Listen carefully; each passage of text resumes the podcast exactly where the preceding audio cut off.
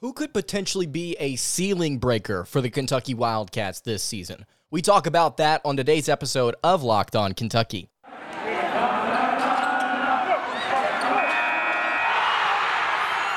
You are Locked On Kentucky, your daily podcast on the Kentucky Wildcats, part of the Locked On Podcast Network, your team every day. All right, what's going on, Big Blue Nation? Welcome on in to Locked On Kentucky, your daily Kentucky Wildcats podcast. I'm your host, Lance Dahl, writer for Sports Illustrated for various SEC related things. But on this podcast specifically, we take a dive into all things Kentucky athletics. Today's episode is brought to you by Bet Online. Bet Online has you covered this season with more props, odds, and lines than ever before. That's Bet Online where the game starts. On today's episode of Locked On Kentucky, get a plethora of interesting topics to get to. To begin with, though, here, who is Kentucky's ceiling breaker this season? Talking about Kentucky basketball, the Wildcats, who's going to be the, the player to break the ceiling? Before we answer that question, we have to ask another question What is Kentucky's ceiling heading into the 2022 23 season? Certainly, I think preseason predictions right now are putting the Wildcats on a lofty pedestal. But if we're going to be reasonable, I would say an Elite Eight appearance or a team of that caliber uh, is probably a reasonable reasonable expectation for Kentucky. Now, why do I say an Elite Eight caliber team? Well, if you've listened to this podcast for any sort of amount of time, you've probably heard me talk about how difficult it is to get through a single elimination tournament of 68 different teams. It's really, really difficult. You may have a really, really talented team, but in the final 16 teams, you may be one of the best teams in the entire field, and you may run into a team that is the best team in the entire field. And so you get knocked out before you have an opportunity to make it further and deeper into that tournament and to gain respect from the overall audience, the national audience that is watching you. It's just really, really difficult to get through a tournament like March Madness. And so you may have an Elite Eight caliber team, but you may get run out too early. So what, I'm saying here is Kentucky, I think it's reasonable to expect them to put on the court this season a team that could get to the Elite Eight, that could get to the Elite Eight. I think that's Kentucky's ceiling. Now, like I mentioned, preseason expectations. You see all these preseason top 25s. You see Joe Lunardi, for whatever reason, putting out his way too early bracketology. He's even said himself, like, it, there's, this is just for fun. But, like, a lot of teams, or excuse me, a lot of national media seems to be really, really high on the Wildcats this season. A lot of it has to do with the return of Oscar Tshiebwe. But I think if we're going to set a reasonable expectation, an Elite Eight appearance or something around that is, is fair for the Wildcats. But the question I wanted to ask on today's show who's going to be the player that breaks that ceiling for Kentucky. It's somebody that could potentially be an unknown, somebody that could potentially be an X factor for the Wildcats. I think first here we have to note the returnees. Most notably, Oscar Tshiebwe statistically dominated in a way last season that I believe he can replicate, but not necessarily outperform significantly. So I, I, think that he's the engine of this machine, the engine of this team, the leader of this squad that's going to bring Kentucky to that Elite Eight appearance caliber team that they put out there. But I think we're going to have to look at Kentucky's cast to actually find a ceiling breaker here. And the one guy I have in mind, we've talked about him since he committed through the transfer portal just a few weeks ago talked about him how he in my mind is a little bit of an unknown an interesting interesting player to be added to this team. Antonio reeves he is the first player that comes to my mind when i think about kentucky's ceiling breaker for the 2022-23 season. And i'm going to explain why. Antonio reeves could potentially be kentucky's ceiling breaker because kentucky needs a shot creator at the guard position. It's crucially important for a team that makes it that deep into March Madness and could potentially get past that point, they need to have really solid guard play. Sahvir Wheeler, the assist man on this team, veteran guy, experienced guy, a little bit undersized though, unfortunately. He's good at finishing at the rim, but I would not describe Sahvir Wheeler as a shot creator. I think he utilizes the pick and roll well. I think that he's able to get downhill well, but in terms of creating in the mid range and creating things off the dribble that aren't directly at the rim, I, I would not classify Sahvir Wheeler as a shot creator. I would not say that he's necessarily good at those two other things.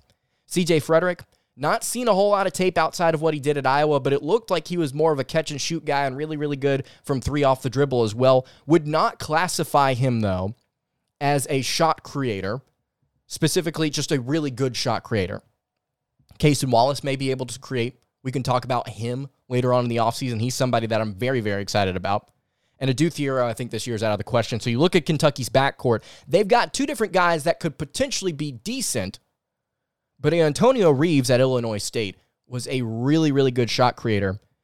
Sean Vinzel of Hoops Insight, front of the program, had him on just last season, helped break down a couple different games for the Wildcats.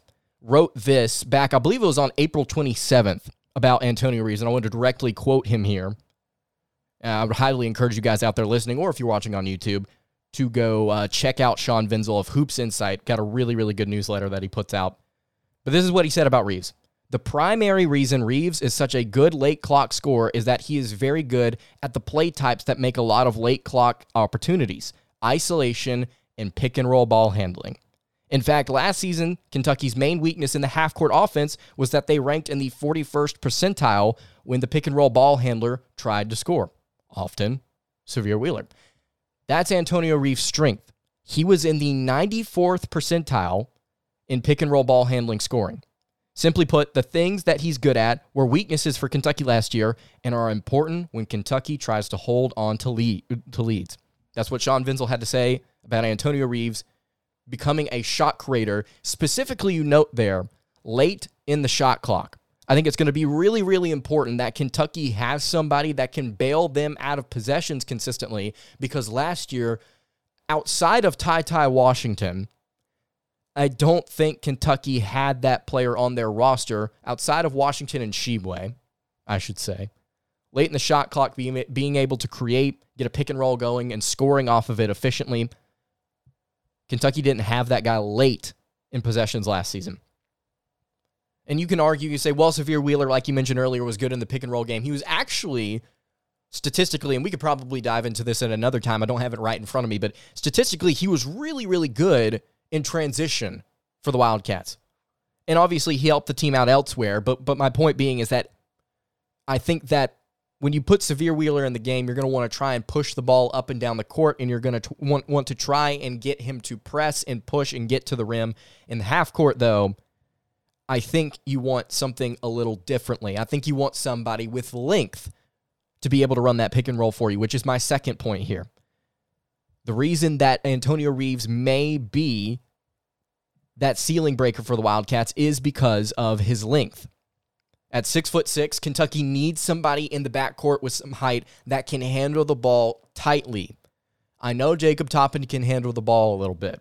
I know that uh, that Keion Brooks could handle the ball a little bit last year.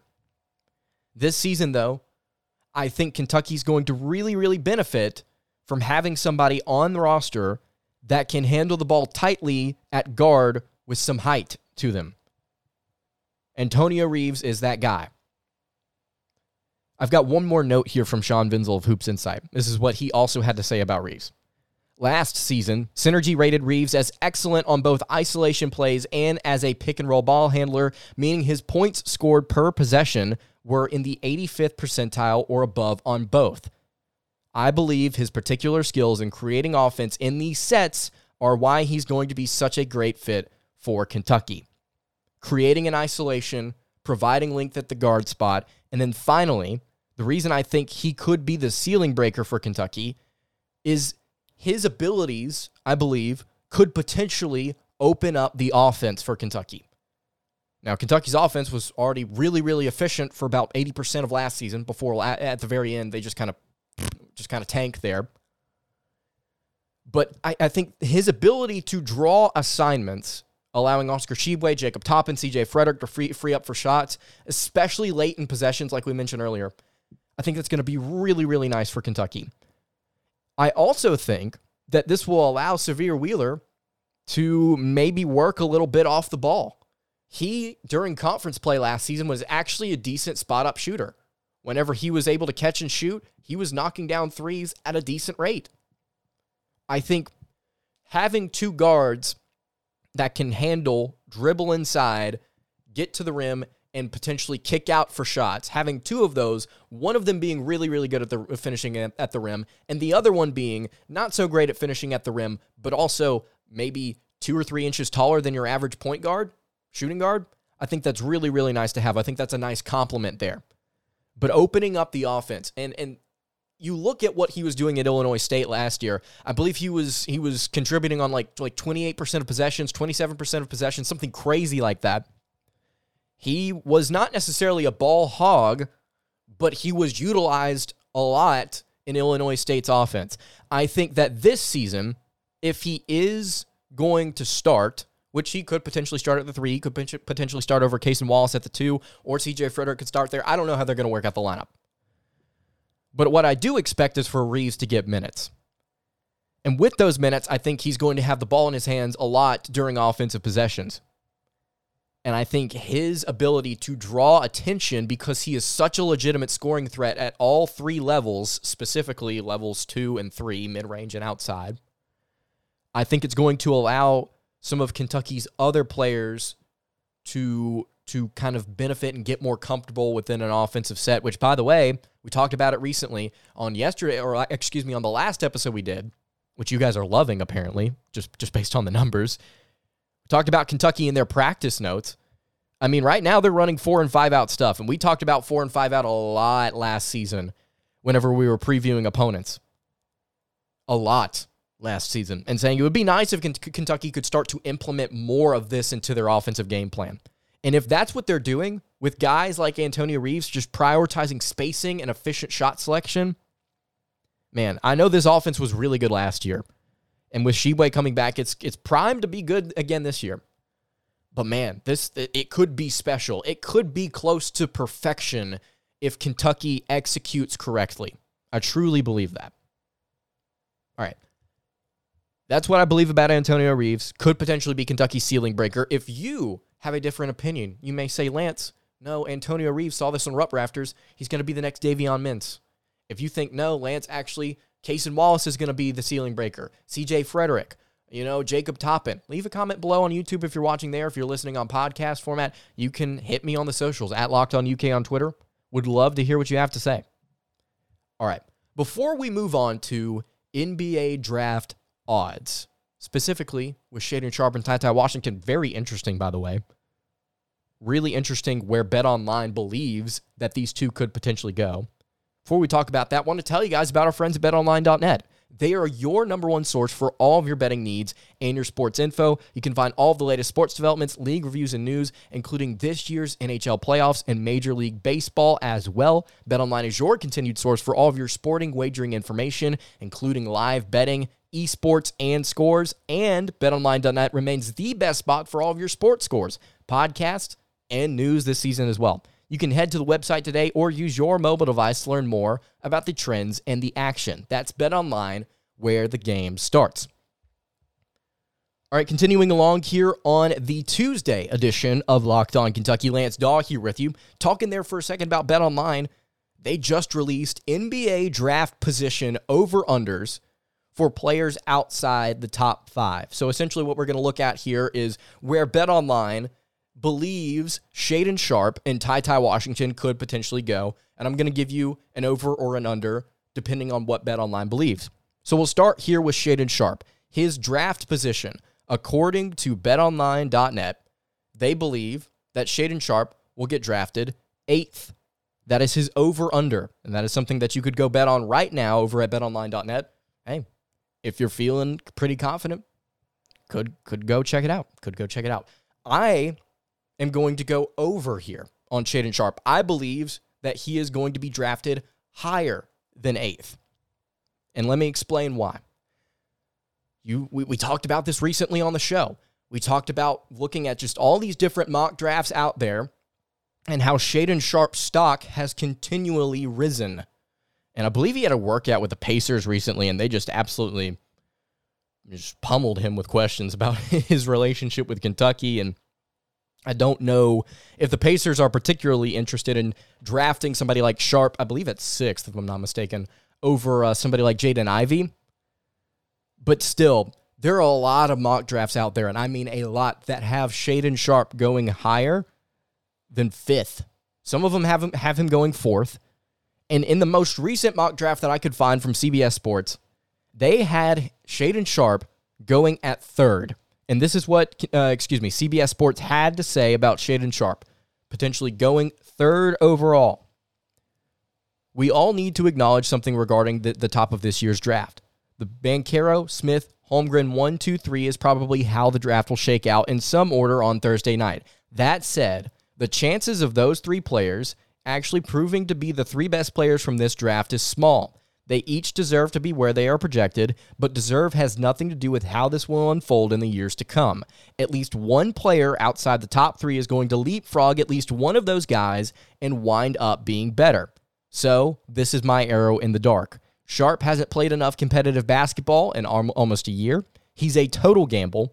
There is a lot there, though shooting, athleticism, explosiveness, gobs of potential.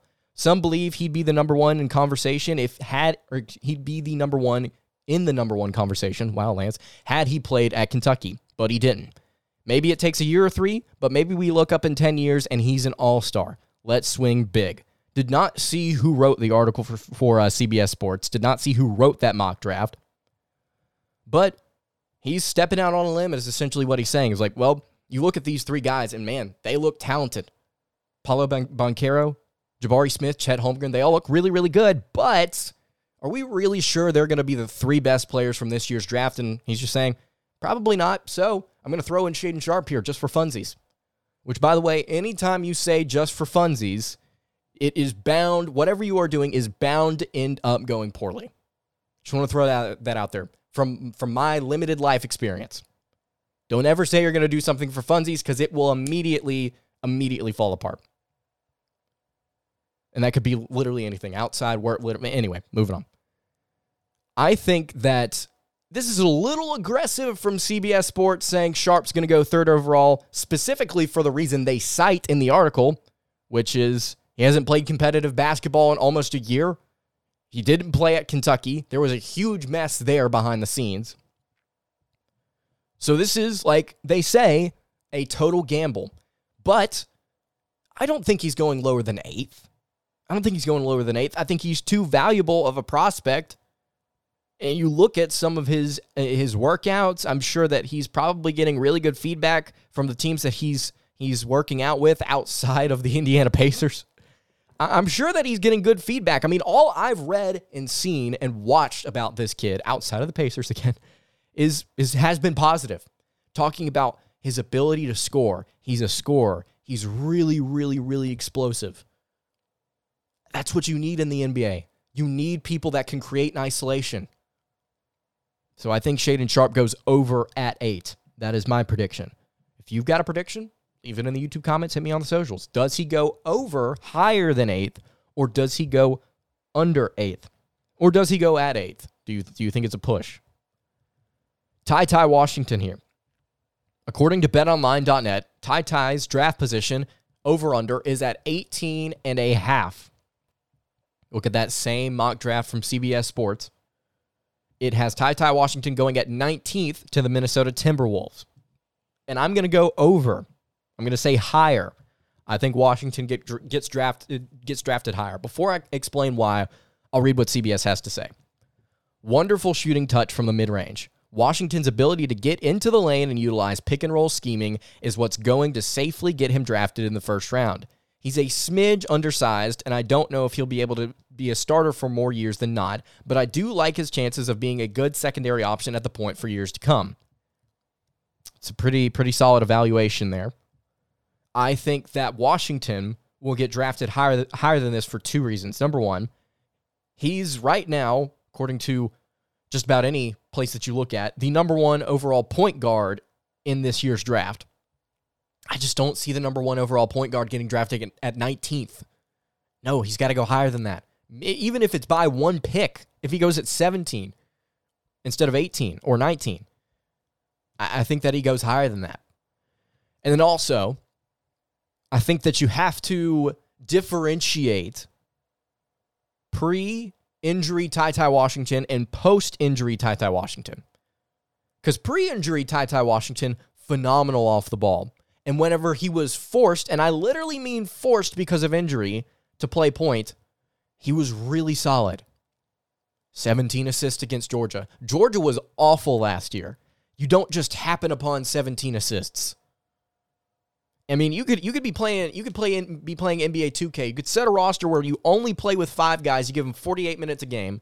Unless you're playing with Chris Paul at the point, you're probably not going to come away with 17 assists a game. It, it's just it, it, it's really impressive what Washington was able to do within his role before he got injured. Post injury, Ty Ty Washington was a complete mess, almost a liability, because when you had him out there the question still remained first of all, is he 100%? Answer clearly not because of the way that he's shooting from the mid range. And then also, the worry is that not only is he currently damaging the play of the overall team while he's out there, you also worry about him specifically. What if he, you know, furthers an injury that he already has? You don't want that to happen, and it just about happened last year. Kentucky's guards were beat last year. And I'm not saying I'm not saying like Cal beat them. I'm saying like they were just they were wiped out by the end of the year. So I, I think that teams will put a lot more stock into pre-injury Ty Ty Washington because he's not going to be injured forever for his career. Knock on wood. But yeah, I think that Washington is as the number one overall point guard. He he's not going to go lower than 19th. I just I, I that would that would be surprising to me. And then also, I think teams are going to be really excited about what they saw before Ty Ty Washington, uh, before Ty Ty Washington got hurt. If you've got any thoughts on that, where Kentucky's two players could potentially go in the first round, leave a YouTube comment again, or hit me on the socials at Locked On UK. All right, got one more thing to talk about here. It's actually more over unders, but this time for Kentucky football. BetOnline put out their regular season win totals for the SEC and Kentucky's, man, I am bewildered by the number that they have for the Wildcats. Before we get to that, though, I want to tell you guys about the 2022 NBA draft tonight. One live NBA draft show is not enough for Locked On. The entire NBA channel is going live on NBA draft tonight. So if you have a favorite NBA team, make sure you subscribe now to their Locked On YouTube channel so that you get notified when they go live on NBA Draft Night. It's going to be a lot of fun. Probably going to be talking about Shaedon Sharpe pretty early in that live as well. You guys, as Kentucky fans, probably going to really want to go check that out. Again, Locked On's NBA Draft Night. Go subscribe to the Locked On YouTube channel. The entire NBA channel is going live. Would really encourage you guys to go check that out. All right, wrapping up the Tuesday edition of Locked On Kentucky, Lance Daw here with you. Updated win totals for the Kentucky Wildcats football team. Bet Online literally just put them out just a couple of hours before I started recording. Over under win totals for the SEC East. Kentucky currently, right now, sits at seven and a half projected wins, according to Bet Online. That's their over under. Georgia sits at 10.5. Tennessee also sits at 7.5, like Kentucky. Florida sits at 6.5. South Carolina sits at 6.5 as well. Missouri at 5.5. And Vanderbilt at 2.5. If you want to go over, over to uh, bet on, uh, betonline.net, go ahead and put some stock in the under there for Vanderbilt. I'd probably do that. but poor Vanderbilt. But anyway, seven and a half wins. Seven and a half wins and I believe last season, BetOnline had Kentucky open at six and a half. Listen, listen, guys. If I were a betting man, which I currently, as of right now, am not, if I were a betting man, I would jump on this. I would jump on this. You, you, you, you can get past the issues pretty easily. I think I can get past the issues pretty easily. A combined, what, nine, ten starters return? I don't put too much stock into that because you look at the total production that's returning, it's not as bad uh, as the amount of starters that are not coming back. You get back if Chris Rodriguez is able to play, which we hope he is. I'm not particularly sure what's going on in that situation there. Haven't heard anything definitive. Just keeping an eye on Chris Rodriguez's situation. Kentucky brings back their top five leading rushers from last season. You say, well, they lost Wan'Dale Robinson. Yeah, well, they brought Tayvion Robinson in, and he may not be as good as Wan'Dale, But I think Kentucky's young receiving corps is going to have a lot of opportunity to prove themselves. And let's say they don't throw the ball or they can't throw the ball as well as they did last year. Well, you got a pretty solid offensive line, got a couple transfers in to shore that up. You got a five star potential left tackle in Kiyaunta Goodwin. You should be able to establish the run. And oh, yeah, by the way, you've got a potential first round quarterback at the helm in Will Levis, who is who is a very good runner.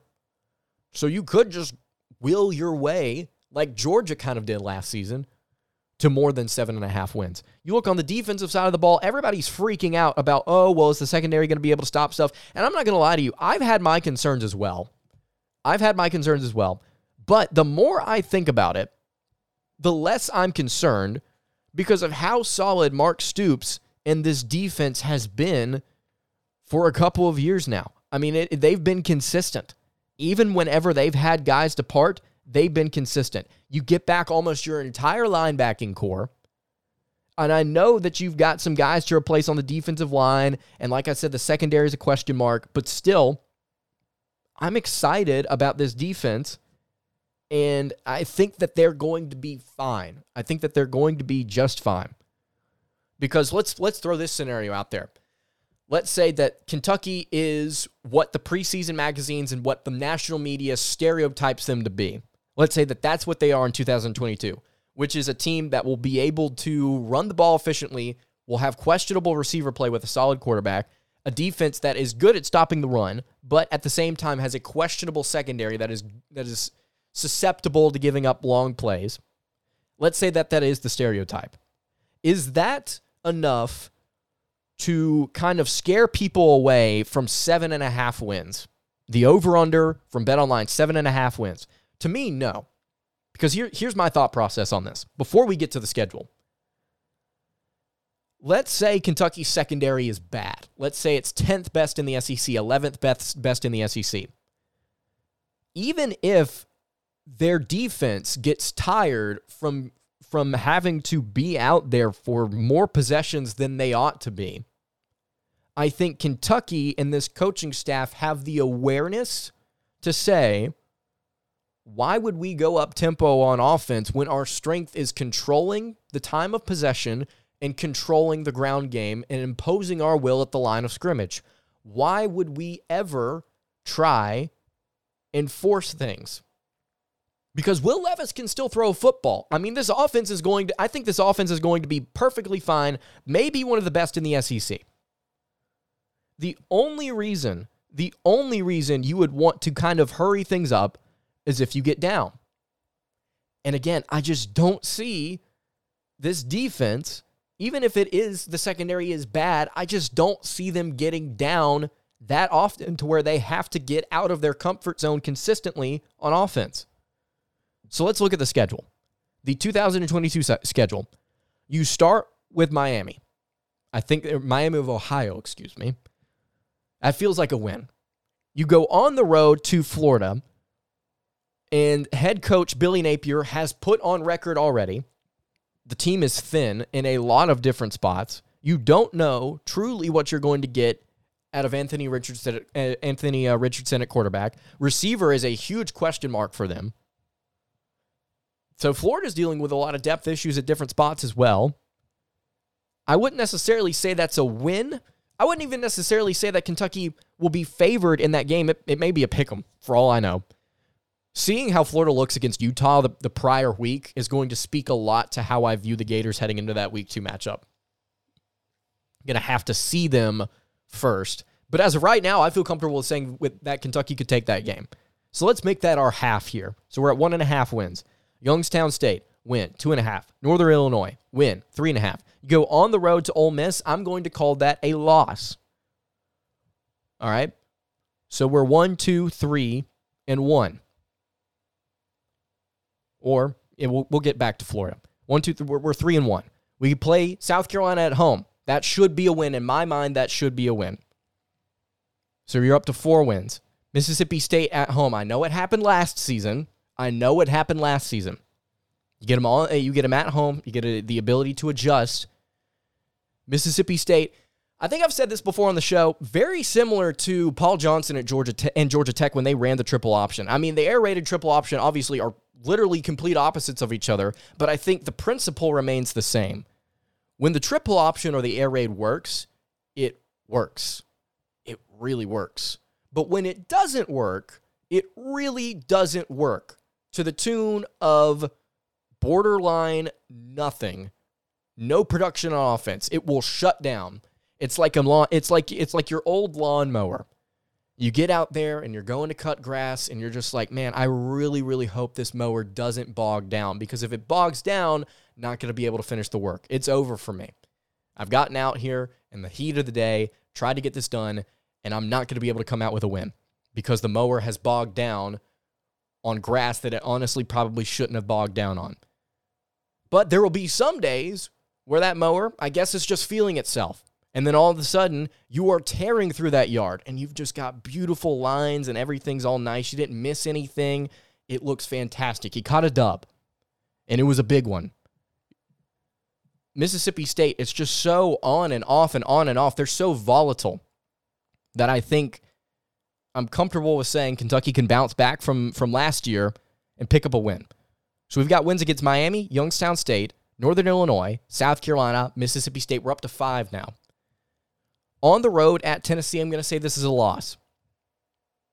At Missouri, that's a win. I think that I think the, that we are going to win against Missouri if their rush defense is anything like it was last season, especially. So we're up to six wins. Vanderbilt, win. Georgia, loss. Louisville, win. Eight. That's eight wins. And to be honest with you, I could see Kentucky going on the road and being beating Tennessee if Mississippi's hodgepodge of transfers that they have just kind of thrown into the blender and poured out and expected to get similar offensive production from last year, if their transfer portal additions don't pan out the way that they think they may, I think Kentucky's got a legitimate shot in that game as well. I think they've got a legitimate shot on the road at Florida in week two. This could be a team that wins 10 games again this season. I legitimately believe that's on the table. I know a lot of people are high on Tennessee right now. Personally, I am too. I'm interested to see, see what the Volunteers do this year. But every single game on this schedule is winnable for the Wildcats. You may say, well, Lance, Georgia won the national title last year. Yes, they did. They did. Think about the situation. We've already we talked about this like months ago on the podcast. Think about this. Think about the situation. Georgia coming in the week before rivalry week. Before Kentucky goes to play Louisville, you get Georgia at home in between Vanderbilt and Louisville. Two teams that I'm going to be honest with you are not very good. Uh, that's, that's just the way it is. at least on paper, heading into this season, do not appear to be very good teams. At that point of the season, everyone will know what Kentucky is about. Everyone will know what Georgia is about. I think Kentucky has the opportunity to pull what will be the currently the perceived upset. I think that is 100% on the table. That game gives me big time 2000, I believe it was I believe it was 2013, it might have been 2014, Texas A&M Missouri vibes. That's the vibe that it gives me. Although Georgia doesn't have Johnny Manziel at quarterback, and Georgia also at that point didn't have like three or four losses on their schedule. Still, though, this that game, Georgia versus Kentucky, gives me that vibe this season, where Kentucky's going to spring a huge upset late in the year, and it, it could be big. I've got I've got high hopes for that game. And after having an interview with Bo Allen just a few weeks ago, he and the team have high hopes for that game. They've circled that game.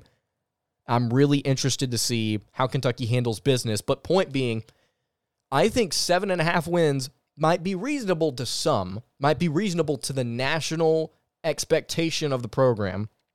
If you zoom in a little closer, though, I think you can really, really get comfortable with saying eight at minimum, nine to 10 potentially for the Wildcats. So I would go over on that. If you disagree, hey, leave a YouTube comment or you can hit me on the socials. On tomorrow's episode of Locked On Kentucky, going to be talking about more NBA draft stuff. Also, Rob Dillingham announced that he will be committing on Friday, got his final four schools, and includes the Wildcats. Going to talk about that on tomorrow's episode. It's going to be a lot of fun. You can follow the show on Twitter at Locked On UK. You can follow me on Twitter at Lance Dahl underscore, and you can follow the show on Instagram at Kentucky Podcast. Any questions, comments, concerns, again, leave them in the YouTube comments below or hit me on the socials. I will see you all on tomorrow's episode of Locked On Kentucky. Hope you guys have a great rest of your day, and God bless.